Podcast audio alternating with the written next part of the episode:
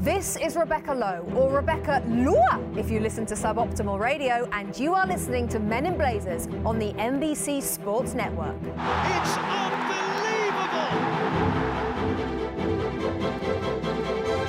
This is Rog from New York City, beautiful New York City, at this time of surreal challenge when so much of what makes us who we are has been taken away from us our work, our sports, really our outside life that's not lived in sweatpants. More than ever, in these times, we turn to those we love, to family, colleagues, friends. And so I thought it was an apt time to bring onto this pod a gent who's been my best friend from the age of zero. We grew up in Liverpool together. Yes, we survived our bizarro schooling at Liverpool College together. And when I moved to America, he came over and lived with me in Chicago for that first glorious year. And when I later got married, I had two best men my brother Nige and this bloke. And they opened their speech by explaining the choice was a no brainer. As in their words, Nige is my only brother, and my guest today is my only friend. There is, as they say, truth in humour. I speak to this bloke four or five times a week. I think the collective memories we share together, they really anchor me. They do, they centre me in a way we learned yesterday that the late great Kenny Rogers pet goat used to to him. Partially, well, he's the funniest bloke that I know. And partially, because he's a fellow lifelong Evertonian. And so, to talk about our Liverpool life, Liverpool the city that is, our Everton love, and how we've experienced this poor season of Jurgen Klopp wonder, such complex feelings. A welcome to the pod from his home now in Crouch End, London, my best mate in the world. Oh, it's Mr. Jamie Glassman. Hello, love. How are you? Oh, I'm good now, Jay. I really, just hearing your voice, I want you to know, mission accomplished. Soothing, because you have been my friend since we were in diapers, right? Since the year zero. Believe there is a memory that you've got. You remember us in a sandpit together, aged around two. I, have tried to, I've tried to clear that one from my memory, but so my earliest memory is a, a sandbox, as you call them in America, of me being in a sandbox with my guest Jamie and flinging sand into his face, which made him cry.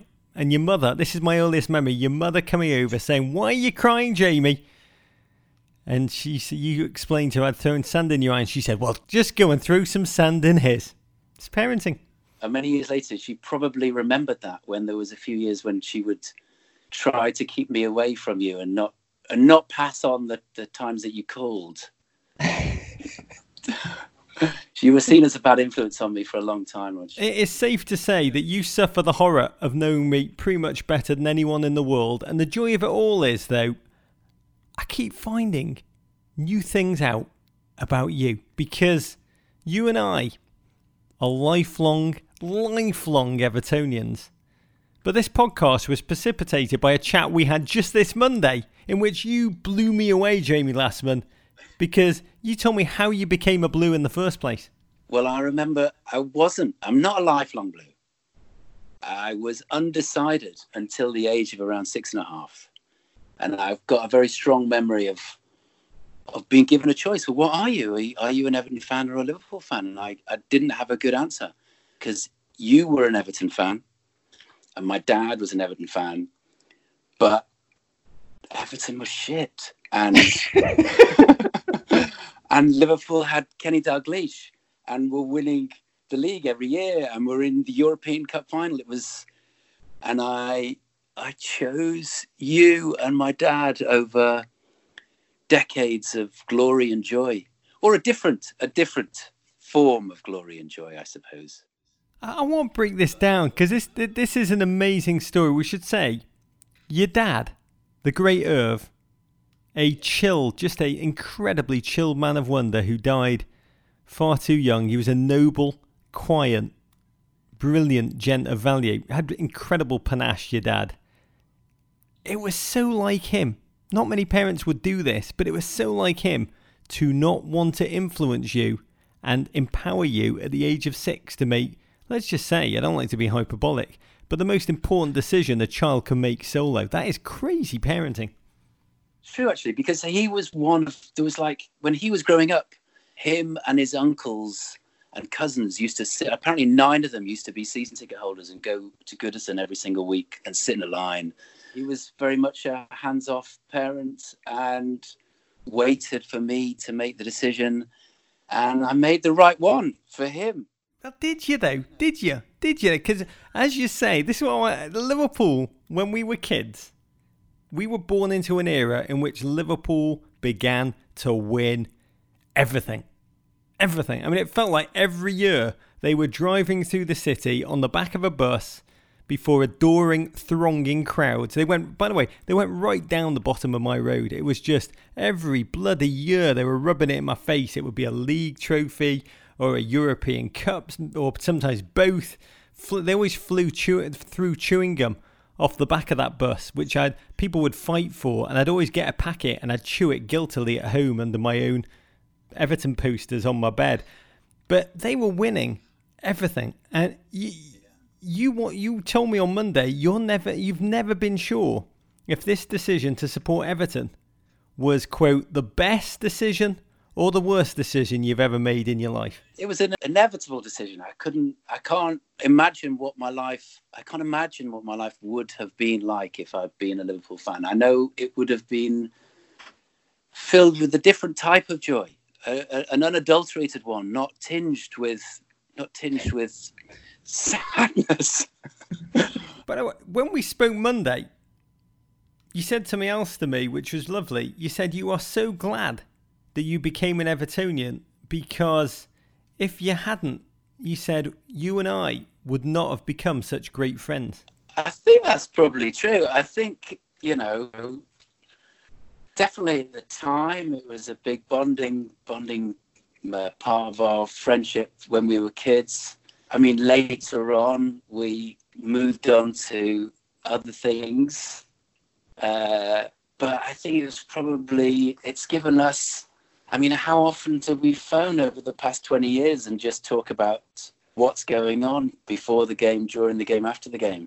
Sometimes we don't use words. It's just 15 minutes of sobbing. When I say sometimes, I mean a weekly basis. But I loved what you said that we wouldn't be such good friends because when I put the phone down to you, I did think, God, if you'd chosen Liverpool, Jay, maybe you'd have you'd have other friends, better friends, who ones who'd understand victory and joy as well as what I've brought to the table. I could have lived a, lo- a life of, of great joy and silverware, but instead I got you. And you know, swings and roundabouts, love. Robert Frost, The Path Not Taken. I recently made a film about Liverpool's history, In the Shadow of the Kop, and to make it, it was a personally grueling experience having to ask dozens of Reds fans to just describe their heroes, because they have so bloody many. It's like Kevin Keegan, King Kenny Dalglish, Ian Rush, oh, Robbie Fowler, God, Stevie G, Nando Torres. Oh, it was just like Luis Suarez. Oh my god, there were so many, and I was just like, it was a horrific three days of filming. I was just genuinely like, make it stop, make it stop. It says something about Everton that Tony Hibbert was is such a folk hero of Evertonians because we just didn't have we didn't have decades of goal scorers and winners to celebrate. This bass fishing is worth the trophy. There was something about Liverpool in those days that was, you know, the defined Everton, and you know, we like to think we we had a few gr- glory years in our teenage in our teenage years. Everton were were an incredible club to watch, and you think about that first 11 and they just they looked like they were going to win every game. But because of the history you knew that that didn't stack up when they played against liverpool. And you were just terrified that you know every other week you could beat everyone but when it came to playing liverpool uh, you were never guaranteed you were you know you expected drubbing you do. You talk about when Everton come up against Liverpool and just that fear in the belly. I mean, the Milk Cup final 1984, a top three magnificent collective moment of our youth. And I think probably speaking for everyone who was alive in Merseyside at that time, because Everton and Liverpool both reached the final. It's the League Cup, the Milk Cup was what it was called then. The Carabao, what it's called now. They reached the final at Wembley, and this was against a backdrop of the Thatcher era when Liverpool, the city, because of the government policies, was really on its knees financially, culturally, perceived by the rest of the country to be a wasteland. For us all, Jay, it was less a football game. It was just the most bursting moment of civic pride, right? It was back in the days when Everton and Liverpool fans there was a there was more of a friendly camaraderie between the two of them. I feel like it's not quite the same now. There's a more of an antipathy between the fans of the two clubs. But right, but back then you had eighty thousand people go down from Liverpool to London to watch the game, and the whole of more, the, mate. More. I, I, I remember there were like one out of four Liverpudlian males attended. Attendance at the game was 100,000. The streets of Liverpool were empty that day. There was just an armada of scousers invading, you know, coming from the north, which we, we knew we were seen as barbarians. We invaded London. Liverpool, red and blue, own that entire city. We all went everybody was not a doubt. When you walked around Wembley, you knew everyone at that game. So, but you know, the, obviously the famous moment of that final is when it ended in a draw and the whole crowd, the two teams together, start walking around the pitch, cheering the fans, and the whole crowd, all 100,000, started instead of cheering their team, started cheering Merseyside, uh, and it was it was. I mean, I was 13 at the time. It was pretty moving. Merseyside, Merseyside, Merseyside. We bellowed that. We bellowed that. It wasn't about the football. It really it was about our chance to show defiance to those London knobs that we were alive. We were alive and we were winning. It was incredible unity. To be candid, everyone felt unity, apart from me. I was absolutely just pent up furious that Everton got screwed think Alan Hansen handballed a goal bound shot right in front of where we were sitting, actually. Adrian Heath drilled one in from close range, used his hand, not a penalty given. Everton screwed again.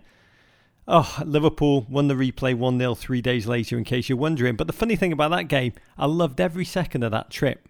But one of my top three memories of that game is stopping off at one of the first McDonald's in Britain on the way to the match. I had my first ever chicken McNugget and it tasted, oh, tasted as if Daniel Boulud had cooked it for me. Oh, it's magnificent. By 1985, Everton widely recognised as one of the best teams in Europe. What a team! Oh, what a team. We reached the final of the European Cup Winners' Cup, kind of Europa League predecessor. We'd smashed Bayern Munich in the semi final, facing Austrians Rapid Vienna. Here's what's amazing to me about this game. You told me on Monday that you turned on the television to watch that final and you said, I never doubted Everton were going to win.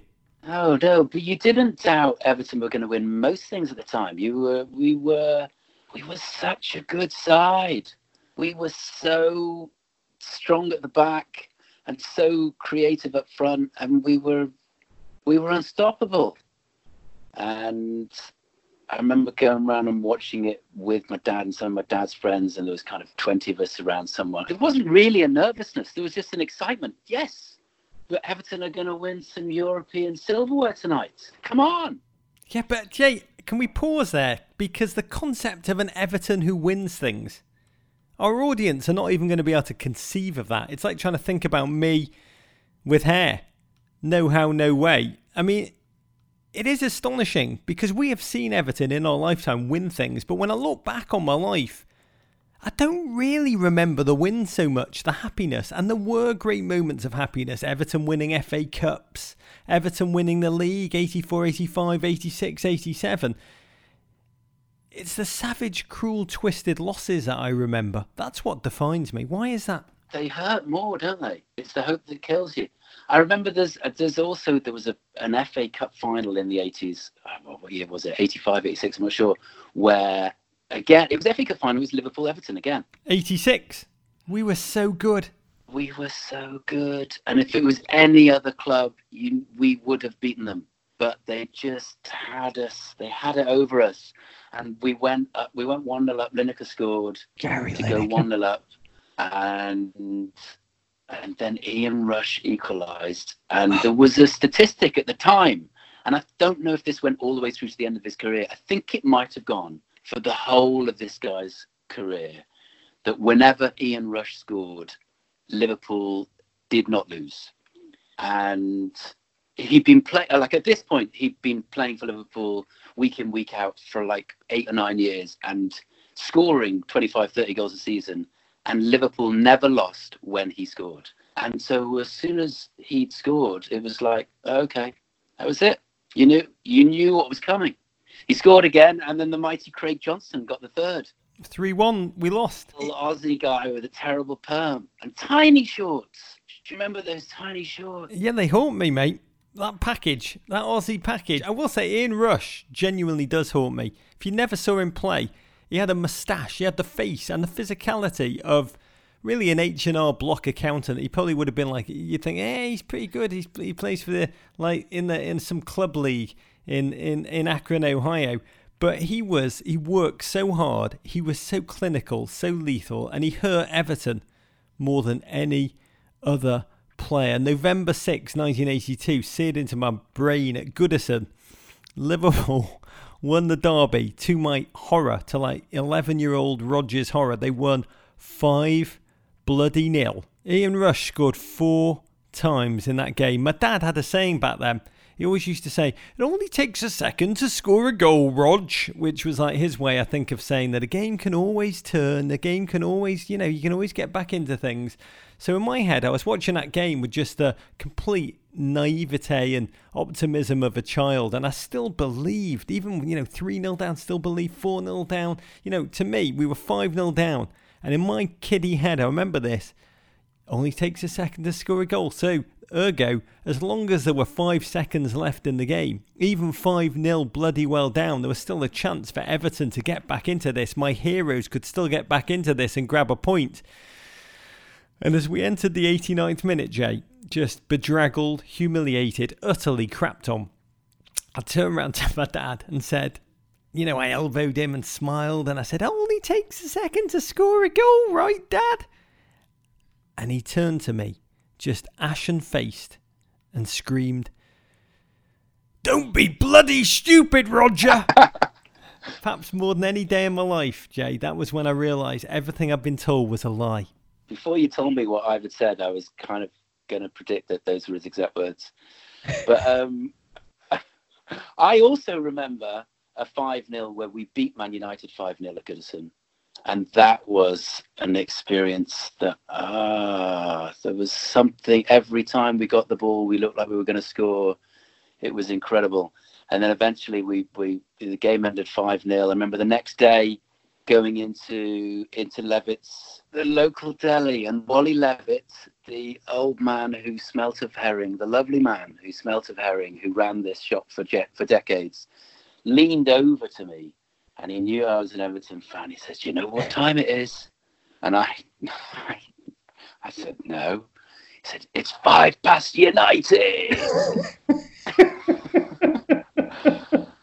and this was a moment where I was, yeah, I was sharing in a grown-up's. A grown-up wanted to share a joke with me, and I was that was a, that was a big moment. God love Wally Levitt. He'd been saving that joke up for 40 years, I imagine. Another derby that I remember, and by remember I mean that scars me savagely. April 3rd, 1999, Derby Day. I was back from Chicago. Somehow we got tickets to go to Anfield to watch Everton lose to Liverpool 3 2. Just to throw in some context, there have been 123 total derbies in our lifetime, Jay. And Everton Football Club have won just five times at Anfield in our lifetimes. This is astonishing to me. I counted them up before we got on the phone. And in this one, this was not one of them, dear listener, just to be clear. Yes, Everton, again, this is now a pattern. It's so terrifying. Everton lull us into false hope, scored first in the first minute. The great ball, Olivier Dacourt. Too early, too early, we screamed, even as the ball span in the back of the Liverpool net. Liverpool ended up winning 3 2. A game most famous to Liverpool fans, yeah, because Robbie Fowler, God, Robbie Fowler, God, scored twice. And after his first goal, yeah, it's the game where he celebrated by miming snorting cocaine along the white lines of the penalty box to Oh, mug off Everton fans who kept chanting that he was a cokehead. We leave the game early, actually. We missed the last goal. Everton got a late Franny Jeffers goal, I think. The stadium roared. But we'd gone with our best mate Charlie's a big red. He's got a medical pass on this car, which means he can park anywhere. And he'd stuck the car right outside of Anfield.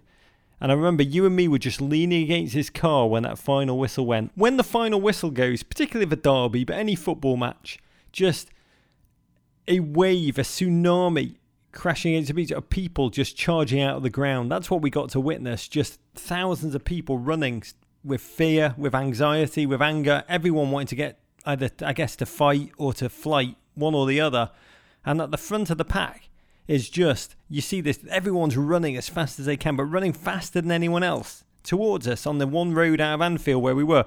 The biggest loser in the stadium is a kid who looks he looks like Tony Hale would have played him in a movie. This was yeah, this was Liverpool Gary Walsh, and he was a red, and he was charging for his life. This guy, that's what we you could almost see, just like him crapping his pants as he was looking behind, trying to get ahead of people who wanted to beat him up, sprinting ahead of the pack. And yet, when he came to us, leaning against the car, even in his fear, he stopped. He stopped because there was something important that he needed to say. Important message that he wanted to deliver to us. Everton had been beaten and the biggest loser in Liverpool turned round to mock us. What did he say, Jay?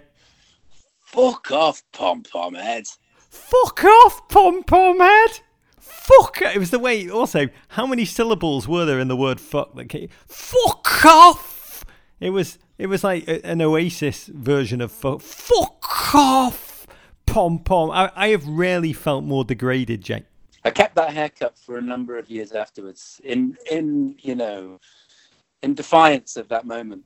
God, that's amazing because I shave mine off almost immediately. That is the big difference between you and me. And part of being an Everton fan is reveling in being degraded. And so, one of the fascinating parts of this season for me, I've got to ask you about it this incredible season of Liverpool wonder, of win after win, of collective tenacity, of big Virg, of that front three, of like Jurgen Klopp and his joyous passion has been being forced to confront the extent to which my happiness as an Everton fan for the last 30 years, I've realised to my horror how much of it has revolved around Liverpool not winning the title either. What will we be left with if Liverpool are given this title with its trophy and its asterisk?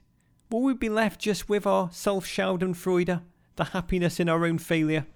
I don't know. You know, Everton will rise again. Will we? Could I, I actually think being the best thing about being an Evertonian, which is the best thing about me, is that it prepares for me to confront the darkness, the sheer horror of life. I feel sorry for Liverpool fans because they have no, they don't have it's that. also why it's so important for me to have my kids become blues. I worked so hard at it, so bloody hard, hardest I've ever worked at anything in my life, to be honest. But you sagely took the same approach as your dad did when it came for your own son to have the choice. The choice. Tell us how that went. My son Elijah is now nine. He was similar to me, around six and a half, seven. He wasn't sure what team he supported. The difference for me is we live in London. We live like about a mile away from from Arsenal and a mile and a half away from the Spurs stadium. And he goes to school, and his friends are well, actually, some of some of them are Spurs fans, and some of them are Arsenal fans, and some of them are Liverpool fans. None of them are Everton fans.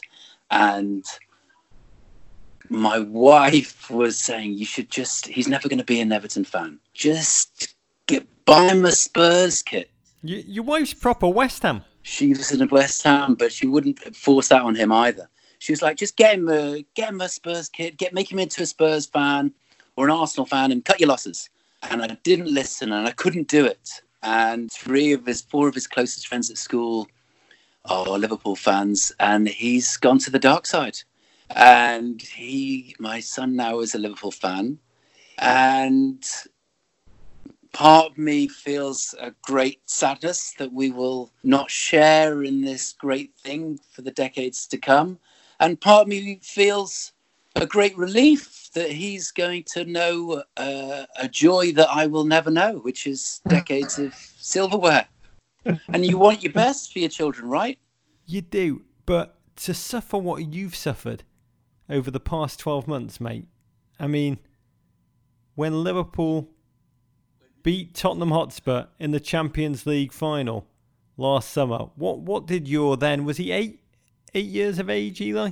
He was he was eight at the time, and he was like he's like Dad, Dad, I can't I can't describe to you what it's like to see Liverpool winning this.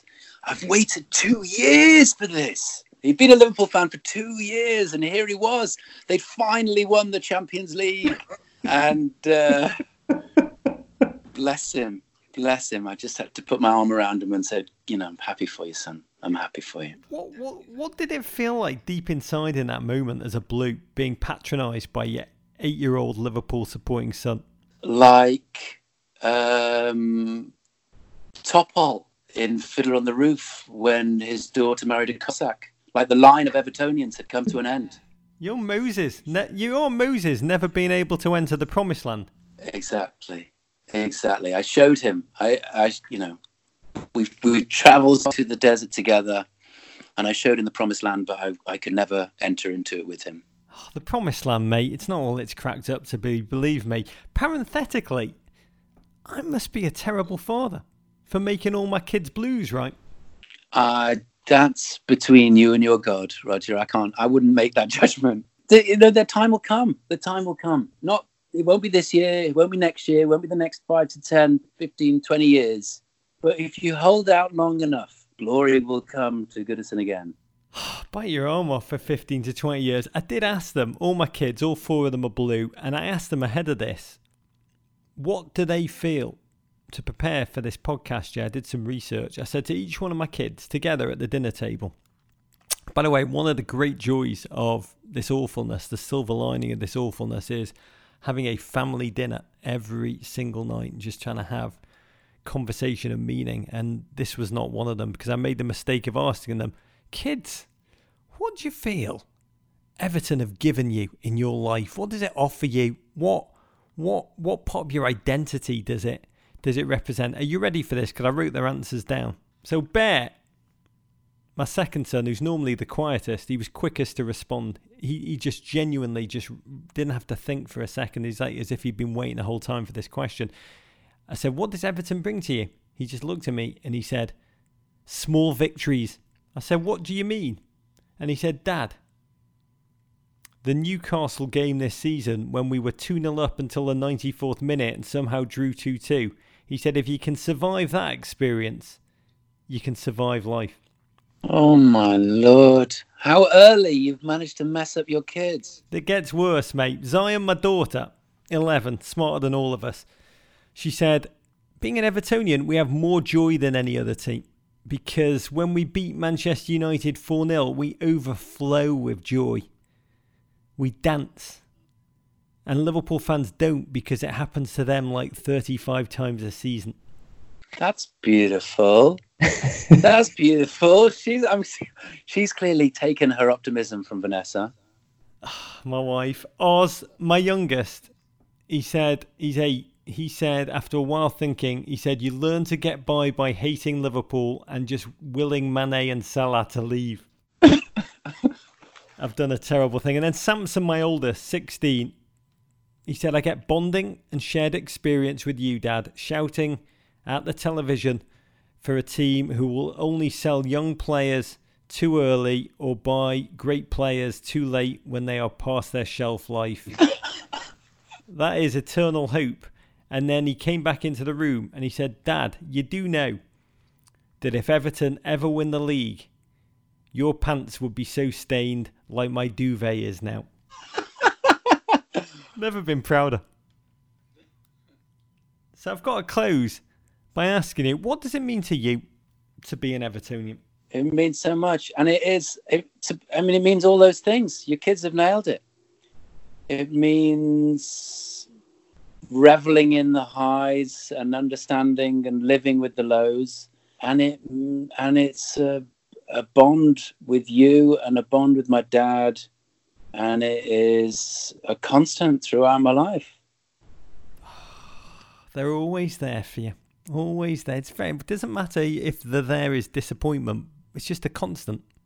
Because that is ultimately what it means to me, Jay. When I hear Z Cars, that song that's played when Everton run out of their tiny, tiny, tight little tunnel, oh, it does. It means everything to me. It really does. It's my relationship with with my grandfather Sam, the first blue ever in our family. For my father, Judge Ivor, with you, Jamie, with your dad. I mean, a great blue, Irv. May his memory be a blessing. With my kids, I hope, I hope my kids' kids. God, please make them blues. Please, please, please, please make them blues. I mean, it really, it means the arc of life.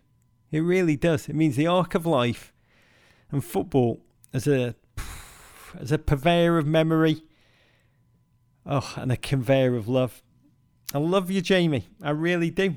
Oh, I love you too, Benj. I love you, Everton Football Club, but I love you. I really do, mate. Even more than I love Big Duncan Ferguson. Courage.